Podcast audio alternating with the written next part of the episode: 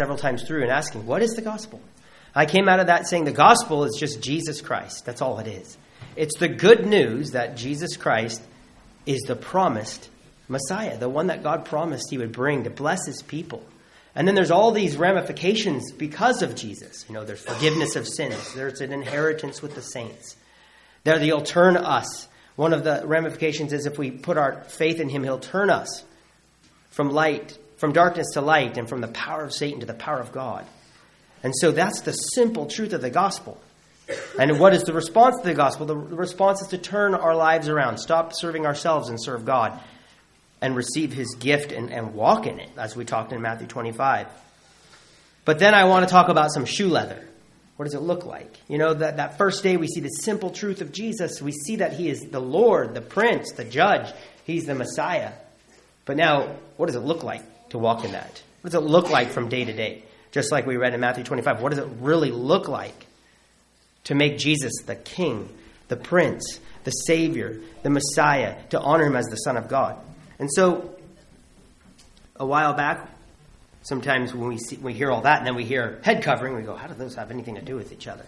But a while back, we, we listened to a sermon of a, of a man, if you remember, that just started coming to the realization of, in his church, the head covering. And, and, and I wanted to have him preach it instead of me because it was so fresh, it was so real, it was so new to him. And, and he was counting the cost. And that's one thing we believe here. And so I was hoping that through that we would see some of the reasons why we try to walk out the good news of Jesus Christ by obeying him in that.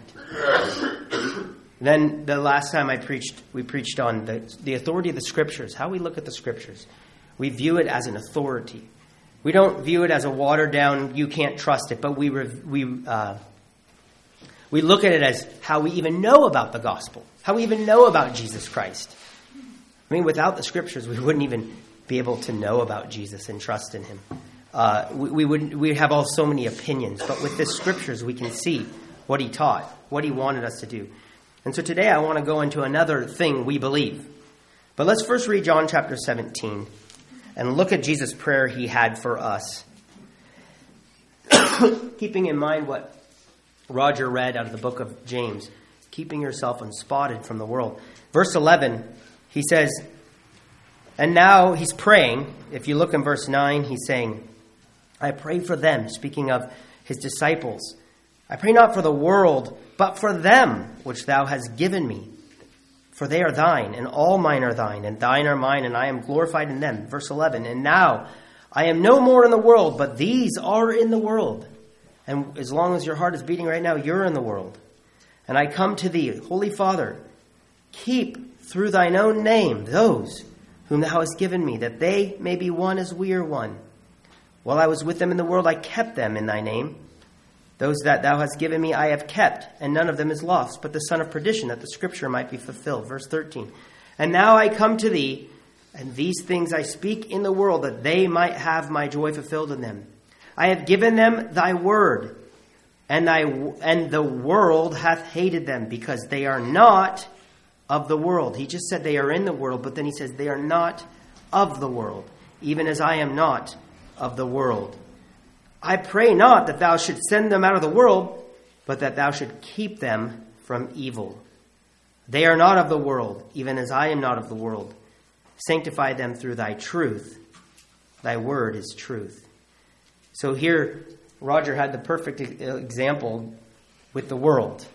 They're in the world, but I'm not asking you, Father, to send them out of the world. You just kill them and take them all home. No, I'm asking you to keep them from the world, keep so that they would not be of the world. Keep them from evil. I have kept them while I was here. But then he says, Now, Father, keep them. And then he goes on and says, Sanctify them or set them apart through thy truth. Thy word, the very words you speak, is truth. So, some, I want to talk about today the world and one of the categories in the world. You know, as I thought about this, what are some of the biggest things in the world that lure away Christians. One of the biggest things that tempt us to go through and get spots, as that little Fred got on him.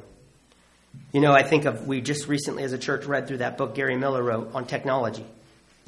What a lure Think about what we experience in our gen- in the last 100 years, last 50 years, what we've experienced, the change in technology, and how it's luring Christians into the world. Another one is music. We would think, oh, well, music is all moral. You know, music. Uh, think of how many Christians get lured away from God just by starting off with music. Another one, and this is the one I want to talk about, is fashion. You know, you've heard the term plain people. You've heard the term uh, nonconformity. You've the, heard the term separate. And for some people, when they hear the word plain, oh, man, bells go off, whistles go off, you know, they, they've been abused maybe in some way, and so they immediately start thinking, oh, you know, not plain. Uh, I was in a conversation with somebody about that. And it's interesting sometimes when you get into these debates, one person has one idea of when they think plain, and another person had another. This person I was debating, or was trying, they were trying to debate me. He, as soon as he heard the word plain, he thought hypocrisy. He thought, oh, they have an outer shell, but they're just totally hypocrites. And when I think of the word plain, I was thinking plain, you know, just not getting involved in all the pride of this world. Just like the word conservative. Oh man, some people, that is the wrong word. You hear conservative and they think Republicans and they think Democrats and they think, you know, politics. Another person, they think conservative and they just think, oh, it's just I, I, I don't want to go down the track of, of, of dressing like that or um, looking like that or listening to that music. So, you know, everybody has a different idea of some of these words. But I want to talk about that word plain, about that word uh, nonconformity. Now, just to set the stage, we might think that clothes and fashion is just, you know, how's that gospel? How's that part of the gospel? How's that part of following Jesus? I mean, really. And I think that shows sometimes that that's where our heart goes, how much Satan can deceive us. You know, Satan wants to make us think things aren't a big deal. That's how he lures us in. Oh, it's not a big deal. But let's just look at the world and what they have to say about the fashion industry, the clothing industry. First of all, in the last 15 years, the global clothing industry has doubled in just the last 15 years. Now, what does that say? If it's doubled in the last 15 years, then there's something to this industry. This is appalling to me, but on average in America, every piece of clothes, uh, each piece worn of clothing is worn on an average of seven times before it's thrown out. Seven times. That's where our industry has gotten and our country has gotten. And in China, it's three times. And I read somewhere, and I don't think I have this fact here, but uh, polyester is the number one thing, and they were show, showing how many gallons of oils it takes to make, and it takes 200 years to decompose. And yet, this stuff, in fact, they said the ocean's all clogged up with all these microfibers of plastic. A large majority is from the clothing, that uh, the, the small little fabric um, pieces that probably come out in our wash. In 30 years, the fashion has grown from a $500 billion trade primarily domestically or primarily here in the US produced to now it's a 2.4 trillion a year global behemoth. And I wish Glenn could come up here and draw his stars and give us more ideas of trillion. But 1 trillion is 1 million times a billion. 1 million times a billion is a trillion. It went from a $500 billion to a 2.4 trillion. Now think about this. Nine out of ten workers interviewed in Bangladesh cannot afford enough food for themselves and their families, forcing them to regularly skip meals and eat inadequate or go into debt. Now think about when you're buying your fabric, you're buying your your hat, you're buying your pants, your clothes, your whatever. Think about as you're over there buying it and you're making your decision and you're buying it actually from that person who looks all emancipated, or however you say that word, hasn't eaten and has been making those clothes for you. Think about that. I've got to move on. I'm going to run out of time so fast here. okay, so the fashion industry is designed to make you feel out of trend after one week. Once upon a time, there were two fashion seasons spring and summer, and fall and winter. Fast forward to 2014, and the fashion industry is churning out 52 micro seasons per year, with new trends coming out every week. The goal of fast fashion is for consumers to buy as many garments as possible as quickly as possible. And then lastly, the U.S. is the largest importer of garments in the world, then China, Europe, and Japan, making those four, Europe, China, Japan, and U.S., make up 75% of the fashion clothing industry. Okay, so we come back to the question what is a plain people? Plain, you know, you think of plain, vanilla, right? What is a plain people? Well, let's look at four scriptural principles that affect our personal appearance. Does anybody, I mean, somebody help me out here. What's the primary reason for clothing? What do you think the primary reason is? War- what'd you say? Warmth? Warmth, okay. Modesty. Okay. Cover. Cover. Cover nakedness, right? Let's go back to the Garden of Eden. Adam and Eve didn't know they were naked.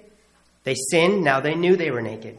What did they immediately do? They looked for fig leaves sew them together. And God said, ah, that's not going to work. So he got himself some animal skins and made them what? God made clothes for them. And the primary response, the primary reason for it was to cover nakedness. Can we keep that in mind? That's the primary reason.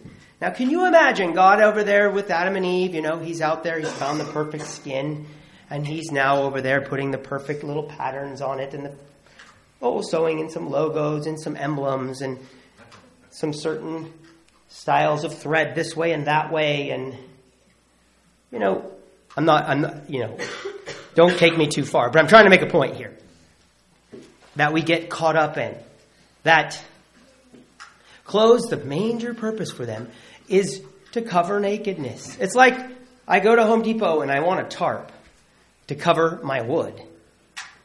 You guys already george knows where i'm going to go with this. And you come over to my house and I've got all these cool little sewing patterns in them and logos and emblems and this and that, you know, and I take uh, ribbons and buttons and you'd be like, Jeremy, it's a tarp, right?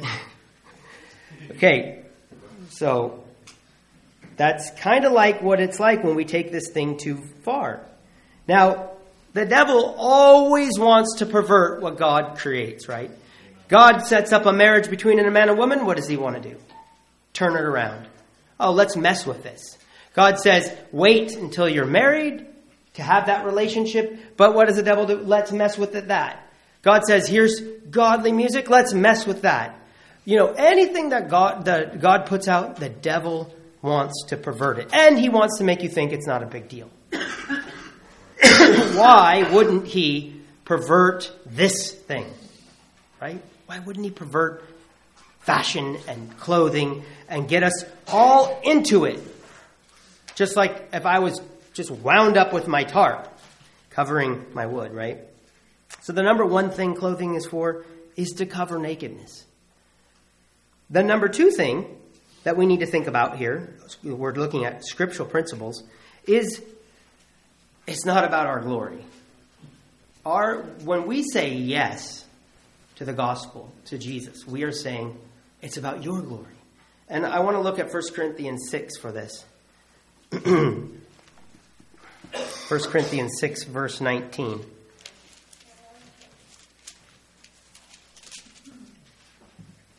I was going to say, by the way, there will be a stoning afterwards. I'll be the one. You guys can come after me. No.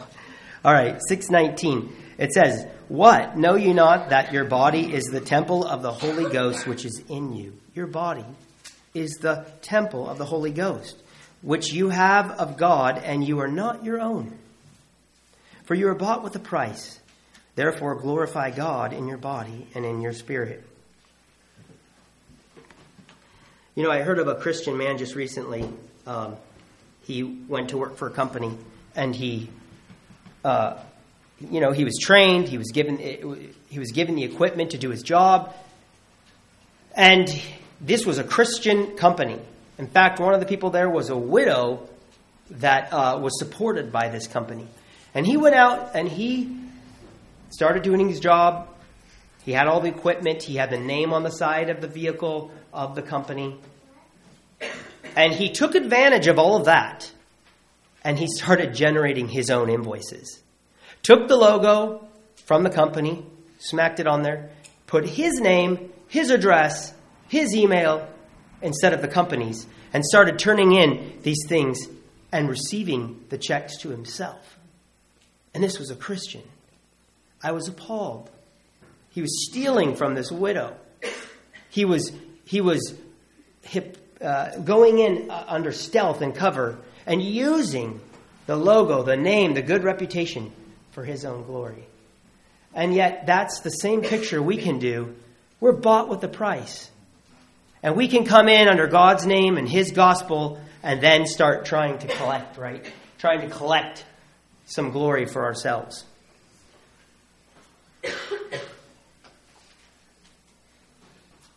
I had a client actually just move to me recently, and I asked him, "What was the primary reason you moved to me versus staying with this other person?" Because I, you know, I want to make sure.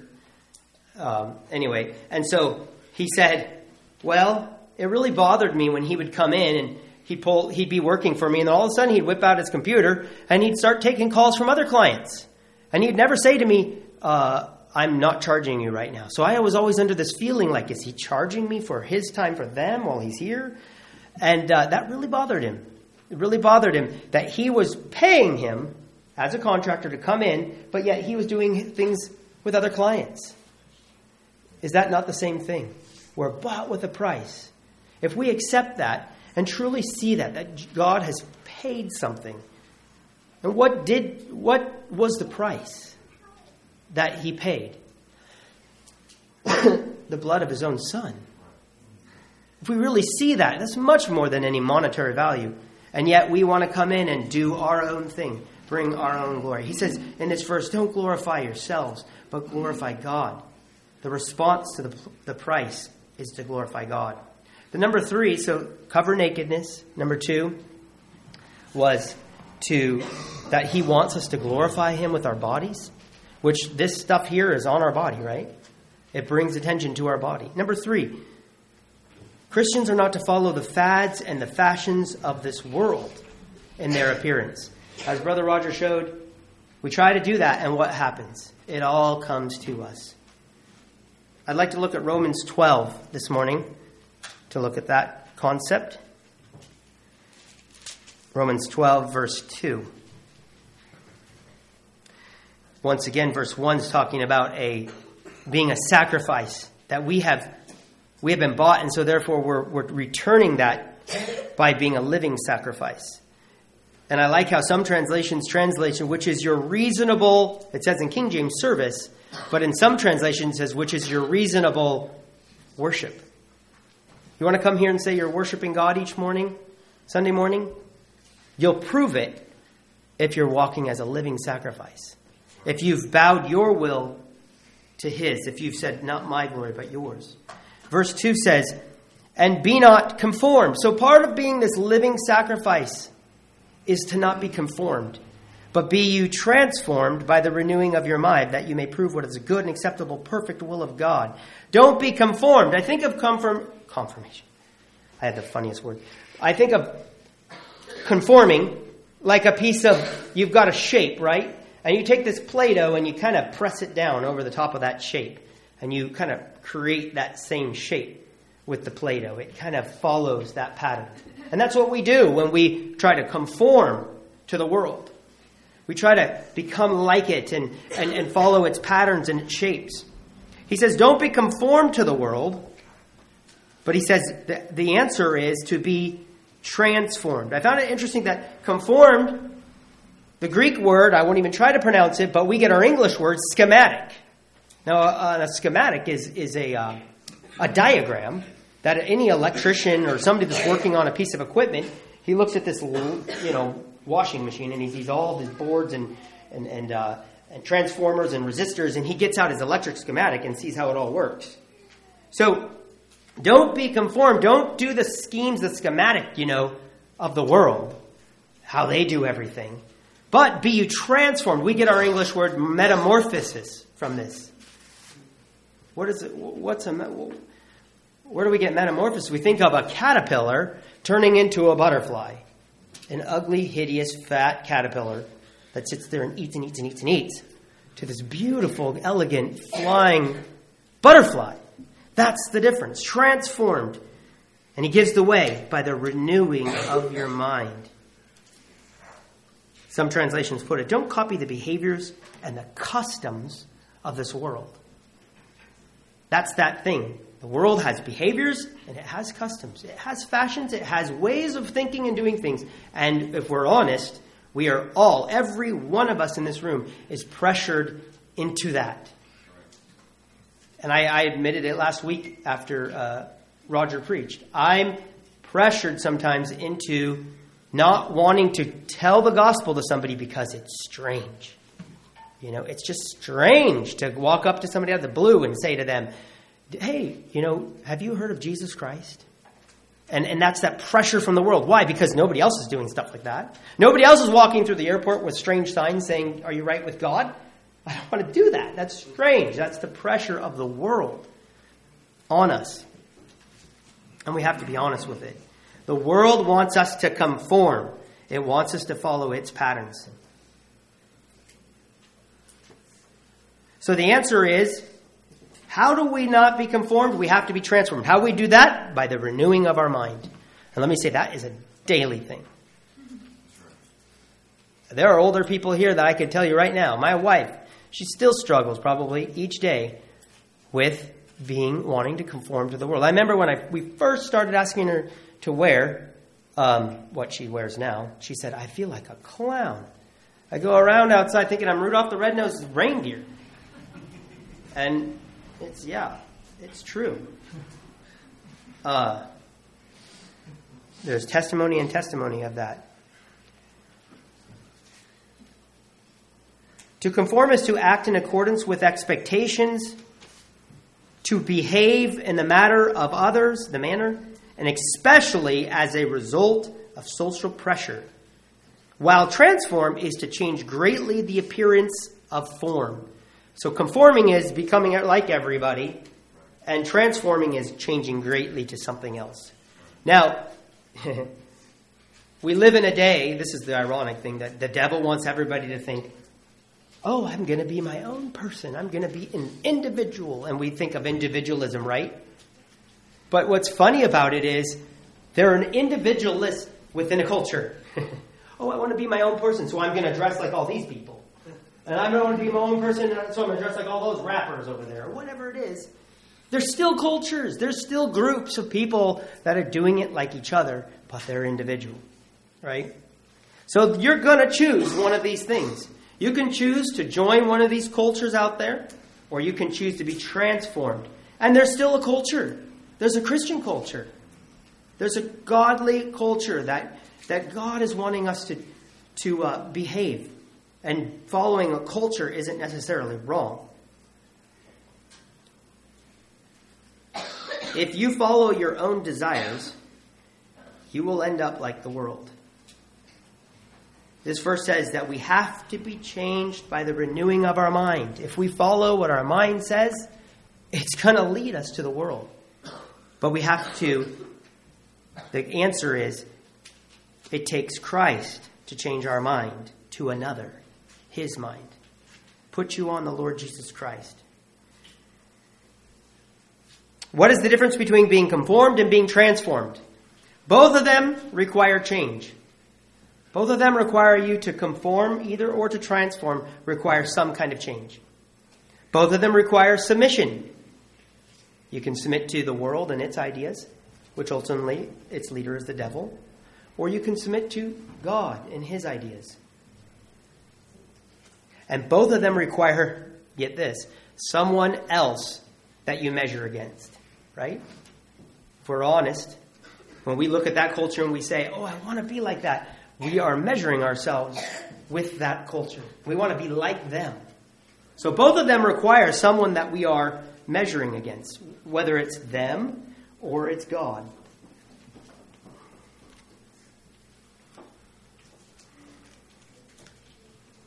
Now, in this verse we just read, Romans 12, be not conformed. There's only two times that this Greek word, which would be um, the one for schematic, is shows up in the New Testament. The second time is in the book of Peter. First Peter, chapter 1. And I'll just read it to you. But it says this 1 Peter 1, verse 14.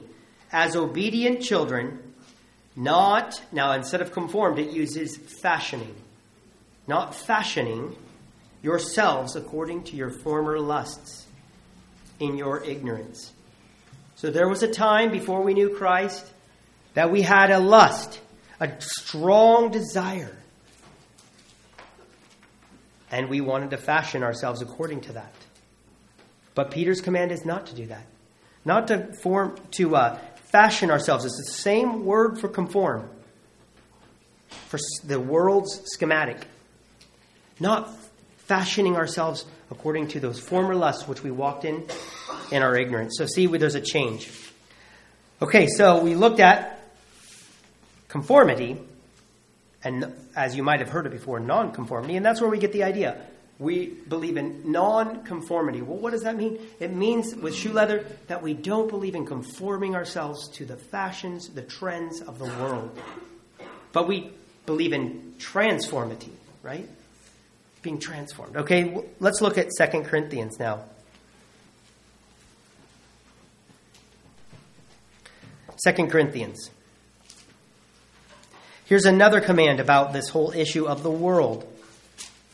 We're not of the world, but yet we're in the world. Second Corinthians 6. Verse 17. This isn't right. I'm in Galatians, that's why. Wrong book. 2 Corinthians 6.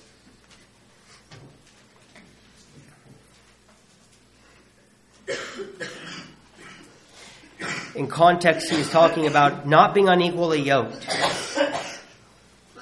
We can't be married to Christ and then married to something else. And verse 17, the command is Wherefore, come out from among them, and be ye separate, saith the Lord, and touch not the unclean thing, and I will receive you. So, the second thing I want to think about here under the world and its fashions is separation. Let's think about the word separate for a minute. Separate refers to a clear cut division. A clear cut division. If I separate myself from something, I am dividing away from that. But not just from something, and we need to remember this, right? I'm not just separating myself from the world and now I'm just out here in Netflix ether. But I'm separating from the world and I'm separating to God. When a husband leaves his wife, he's not just leaving, I mean, sorry, his husband even worse. When a husband leaves, thank you, his parents, he cleaves to his wife. He doesn't just leave his parents and now is a bachelor for the rest of his life, right? And, and just in no man's land. He has a joy, his wife. So, so, so when he does that, he's not looking. Can you imagine the? Can you imagine Peter and Hannah? We all saw them get not all, but some of us saw them get married. Can you imagine if Peter was just coming up that aisle and he's just like, oh, now think of all the things I can't do. Think of all the don'ts I have to follow now that I. No! He's walking down that aisle with glee and excitement for the wife he's going to marry, right? And that's the same thing it should be for us. The gospel is the good news of Jesus, not the bad news of what you can't do, but the good news of Jesus and, and how he can, um, how we can walk with him how we can know Him. So it implies separating from the world, but it implies separating to God. God has always wanted a holy people. And that's what he did by bringing us the new covenant. To separate, to set apart, that's what sanctify means. To set apart a holy people, that's what saints mean. All the books start out with to the saints, which are in Ephesus. It doesn't start out with to the sinners, which are in Ephesus, to the saints, which means we're set apart for Him, right? And so we don't focus on the negative don'ts. If we do, if, if our whole concept is well, I can't wear that, and I can't wear this, and I can't put that certain pattern, and I can't. If that's how we walk around, you know what's going to happen inevitably? We're going to mix the two. It's going to be a mixing. We're going to mix in our, our carnal desires and our flesh, and we're going to mix in God. You know, and you think of that statue uh, in the Old Testament when it was mixed some iron and some clay. You know, something that's mixed isn't strong, it can't stand. And so we're going to tend to want to mix it.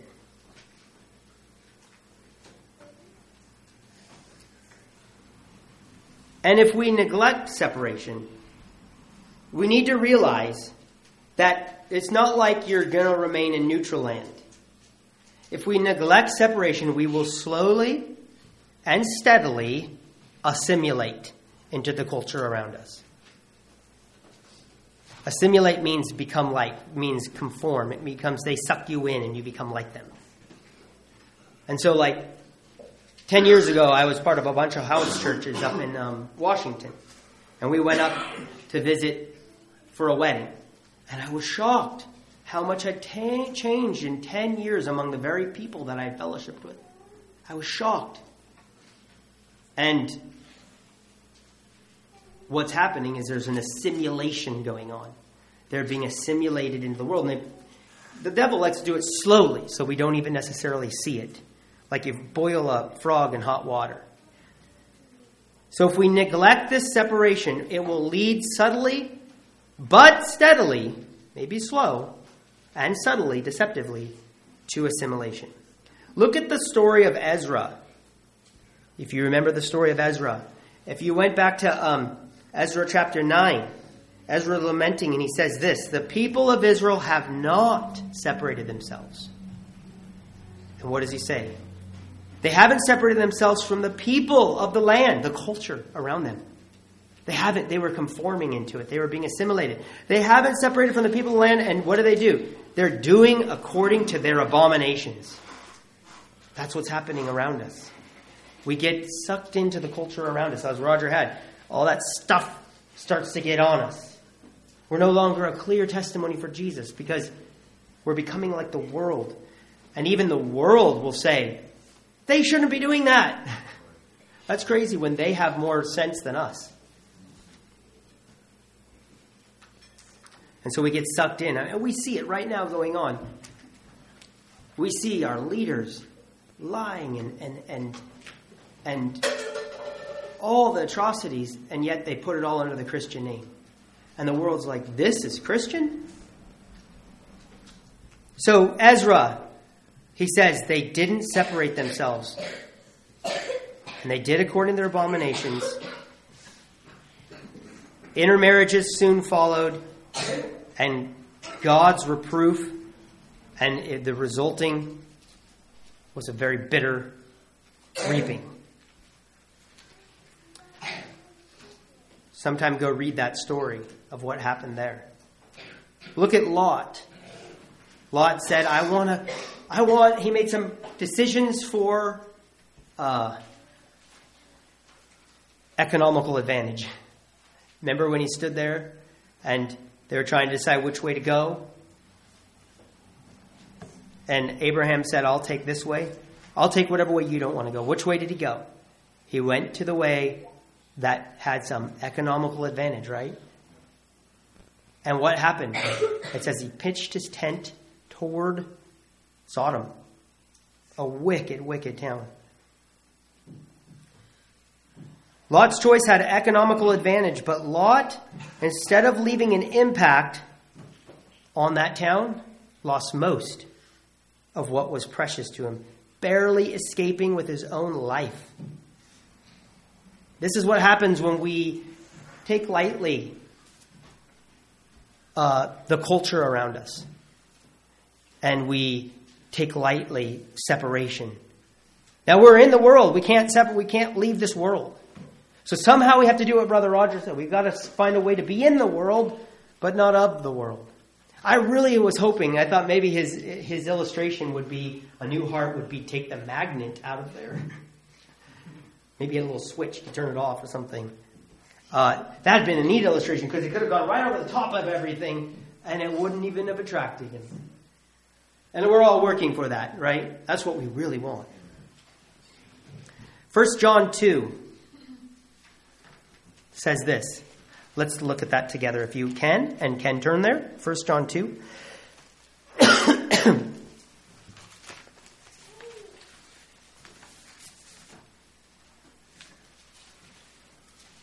It says, Love not the world.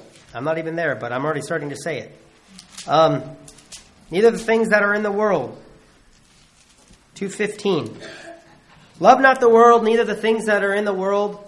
If any man love the world, the love of the Father is not in him. Love not the, th- the world, neither the things that are in the world. If any man love the world, the love of the Father is not in him. For all that is in the world, the lust of the flesh, the lust of the eyes, and the pride of life, is not of the Father, but is of the world. The world passes away, the lust thereof, but he that doeth the will of God abideth forever. What does it mean to love the world?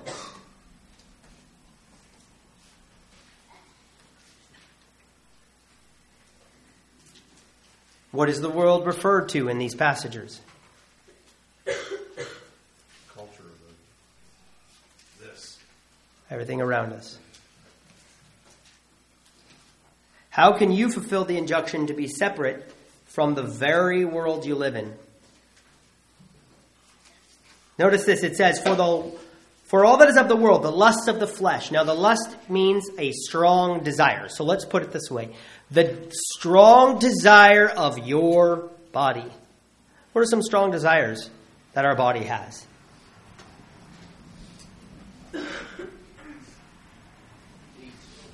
Eat. That's a strong one. What's that? To be like those who I'm To around. be like those who are around. Peer pressure. What are some other ones? To be liked by those who I am around. To be liked by those I'm around, okay? Yes. How about um, to do things that are prescribed for a marriage? You'll all have to fill in the blank there. you know where I'm going. What about stimulation? Drugs, alcohol, the lust of the flesh, the strong desires of our flesh. Entertainment. Entertainment. Okay, what about the lust of the eyes? What are some strong desires our eyes have?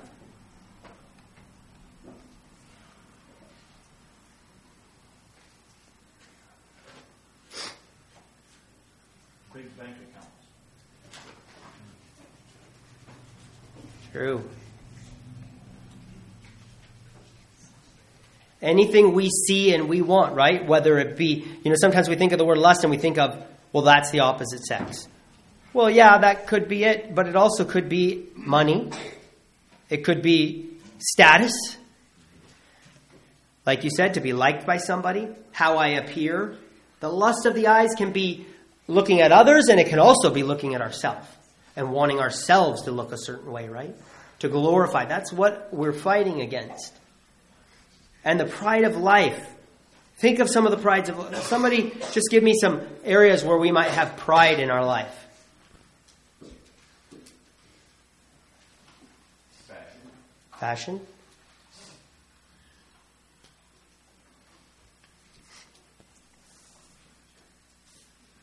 Somebody else? Status. Status. And you know what's funny is we can find status in our job, right? Yeah, I'm a computer technician.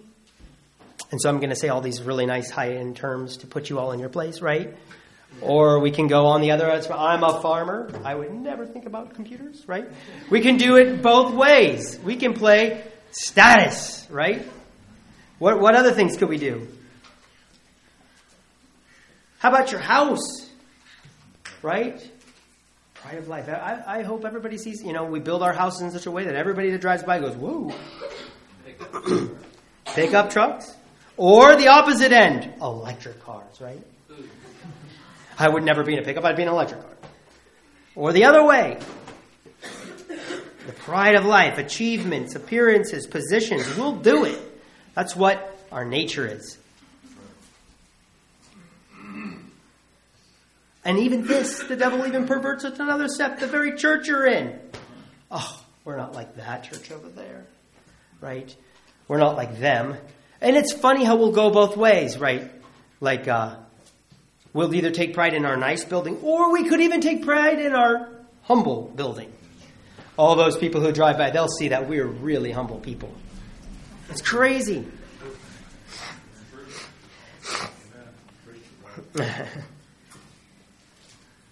it comes down to our heart.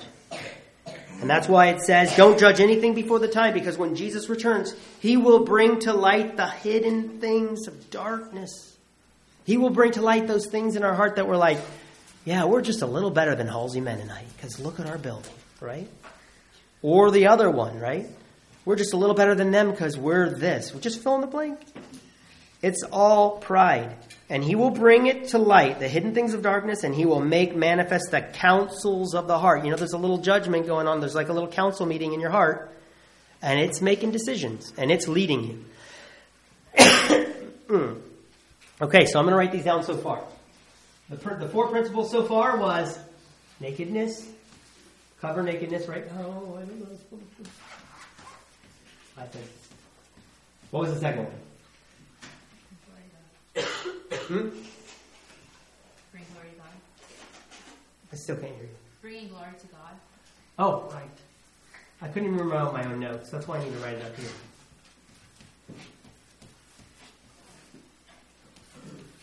Okay, what was the third?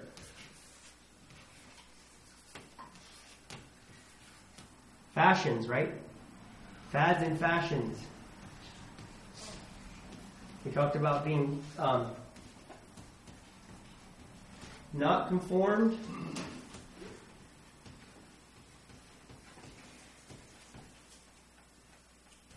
and being separate.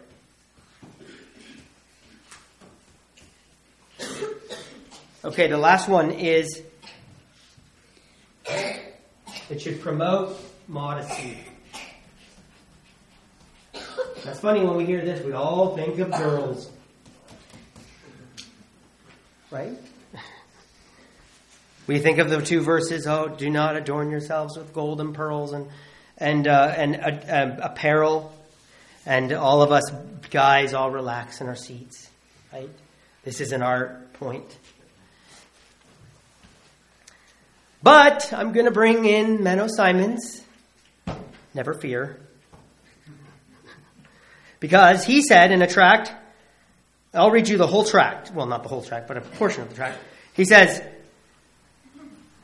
They say they believe, and yet, alas, there are no limits or their bounds to their accursed haughtiness, foolish pride, pomp. They parade in silks and velvet, costly clothes, gold rings, chains, silver belts, pins, buttons, curiously adorned shirts, shawls, collars, veils, aprons, velvet shoes, slippers, and such like finery.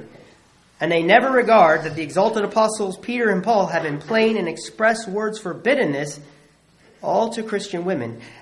And if forbidden to women, how much more to men who are the leaders and heads of their wives? Oh, Menno Simons. this was an issue in their day, interestingly enough.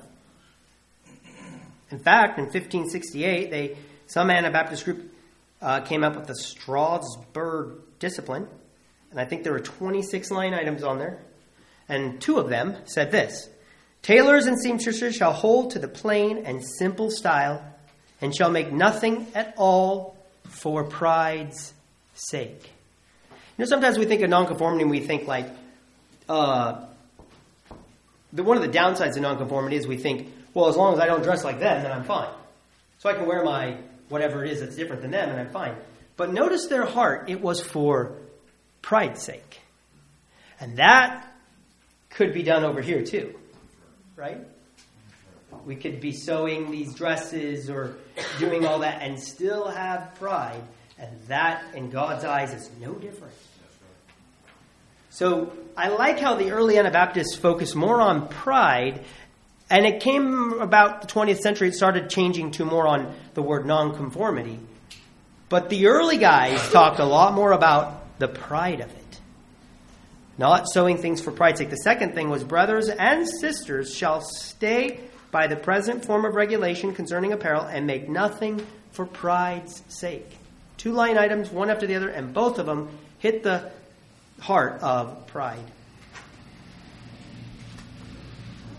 So, what was I going with this? Promote modesty. So, three words in this verse we just read. Did I read it?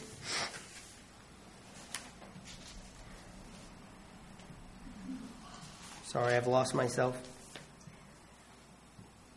Oh, it's up here. Man, notes. First Timothy, in like manner also that women adorn themselves in modest apparel, adorn modest apparel, with shamefacedness and sobriety, and then it goes on with not with broided hair, gold, pearls, costly array.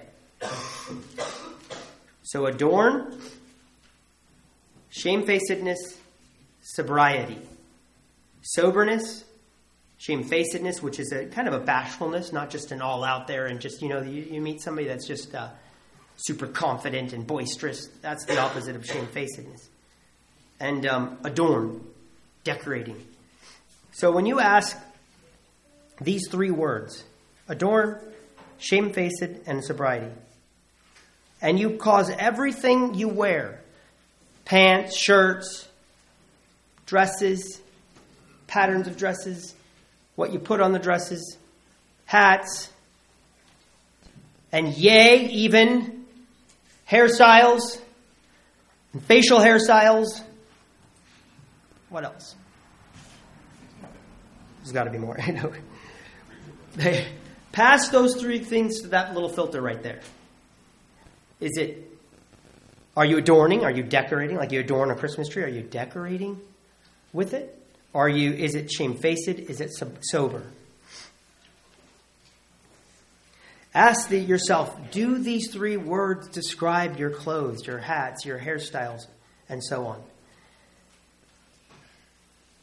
Our nakedness is to be covered and concealed. Adornment, makeup, jewelry draws attention that violates the glory of God instead of bringing attention to myself. Hairstyles fall in the same similar category. Fashions of this world is part of enemy territory. It is our old man that is intrigued with its glitz. Sensuality and immodesty are major issues in the area of dress, and so is gender distinction. Okay, so the last one was promote modesty. Does it promote modesty? Men and women, like Menno Simon said. How much more the men who lead their wives? The last thing I want to talk about before we close here is culture. We talked about this at the beginning. There are cultures out there to choose, and I'll show you some pictures. I got some pictures of culture. You ready? What do you think of when you. Now, now, let me ask this question Do clothes communicate something? Do fashions and styles and hats and chains and all of that communicate something? Okay, I need some, I need some help. What does this communicate? Punk, okay. And what does that all communicate to you after that? What does punk communicate? Cool. Cool, okay. And Timothy doesn't think it's cool, at least in his culture. Rebellion. Rebellion, okay. Anti-authority, which would be rebellion. Anti authority. By the way, do you see the sign he's making? I, I see this. I, I was looking for rap pictures this morning, which I don't recommend you do. But I had my wife sitting with me. But I just kept seeing this sign, and you know what's funny? As I see the sign among Anabaptists, they're taking pictures like this, and yet, uh, look what the world's doing. You know the hippies, they used to do this. Peace, man. What did that, what did that all represent? Drugs, free love, no authority, rebellion, right? Yes. Peace. Wasn't this it, Mike? This was peace, right? I wasn't in a hippie. It's too, I was born after. But That guy, maybe this was more my generation. he needs a job. Okay. Look how he's got his hat. Look at his sunglasses, his chain around, where, where he's grabbing his belt, every, his pants. Everything communicates something. It communicates a culture. So does this guy. He, I mean, look at him. He communicates something. Now, we don't need to judge him and say, like, oh, he's for sure going to hell, you know, but we can learn from our own selves. Is this communicating a message of God's glory? Of I'm bought with a price, I'm not bringing glory to myself? And look, everything, the way he even cuts his beard is communicating a message. His hat, the way he wears it, the chain, everything is communicating a message. The signs he's doing, his, his body action. What's that? His posture, yeah, his posture. You're not going to tell me what to do. Right. Here's another one. Right? I mean, does it communicate something? What about this guy? This is a little more acceptable, right? What is he communicating? Yeah, he's in control. Nobody, yeah, get her done. Nobody's going to tell me what to do. I got a ranch. Or this guy. Yeah, he's cool. Used to be smoking. Right. He used to have a Marlboro man, right? Maybe that's not accepted anymore, but. so we can't say that clothes and culture doesn't communicate something because it does. I remember the very first time I was in a park up in Washington, and I'd been raised, you know, we'd been raised with wearing skirts and, and that it was a good thing, and I kind of rejected it, and we started, Stephanie and I, well, Stephanie started wearing pants, and, and I was up at the park, and I had the little boys, it would have been Timothy, the little boy and the little girl, that one. And they were playing around, and there was a woman, and she was dressed in a skirt. I, I mean, she just looked like a homeschooling mom. I think it was a skirt and a shirt she had on. I don't remember exactly, but all I, she didn't even have a head covering on. But all I remember was, I think she's a Christian. There's something about this woman, I think she's a Christian. And so I went up and talked to her, and sure enough, she was a Christian, and she might have homeschooled. I can't remember. And so I went home and I said, that was so shocking to me that her clothes communicated to me that she was a Christian and she was set apart. And I went home to Stephanie. It was so mind boggling that that was when I decided, let's start wearing that because it communicates a message to people. I remember when we, in a little home group, the lady started first wearing head coverings. And they'd go into Goodwill, and people would come up to them and say, Would you pray for me? This, this, and that. Why are you asking me? Well, because it's communicating something. Okay, so I got to finish this up. So, dress communicates something. Now, I'm, I'm going to let a Mennonite man say this because I don't want to be stoned. You can go stone him if you can find him. But part of this confusion we have in our settings is because of the inconsistency of evidence where they mix a traditionalism or, or even spiritual reasons with worldliness. Now, how might that look? Here's some shoe leather for you. This guy said, you might find a young man wearing a plain, long sleeve, button down shirt under an expensive Nike jacket. Now, what? See, see how that's mixing and sending confusing signals? Like, I'm plain. I, am not going to go spend a lot of money. I'm going to. Uh, I'm not going to get caught up in the fads. I mean, even even a better cause is to give that money I would have spent to the poor, but then I put on a Nike jacket over the top of it. This is what he said. Okay. Or how about this? A lady wearing a modest cape dress while sporting a Hollywood hairstyle on the part of the head that is not covered. So I was reading this article by a guy that was posted on Wikipedia about plain people. And this Mennonite man was bringing these things up. This is where confusion comes in. So she's got a modest cape dress, she's got a covering on, and but she's got some sporty Hollywood hairstyle coming out of the covering, like right. I mean, can you understand how the world be like, huh? Or how about a preacher wearing a plain suit is also wearing a sty- stylish Western boots? He's in a plain coat and a plain suit. I'm separate from the world, but yet I have Western boots on. Okay, so you stone him. Um, so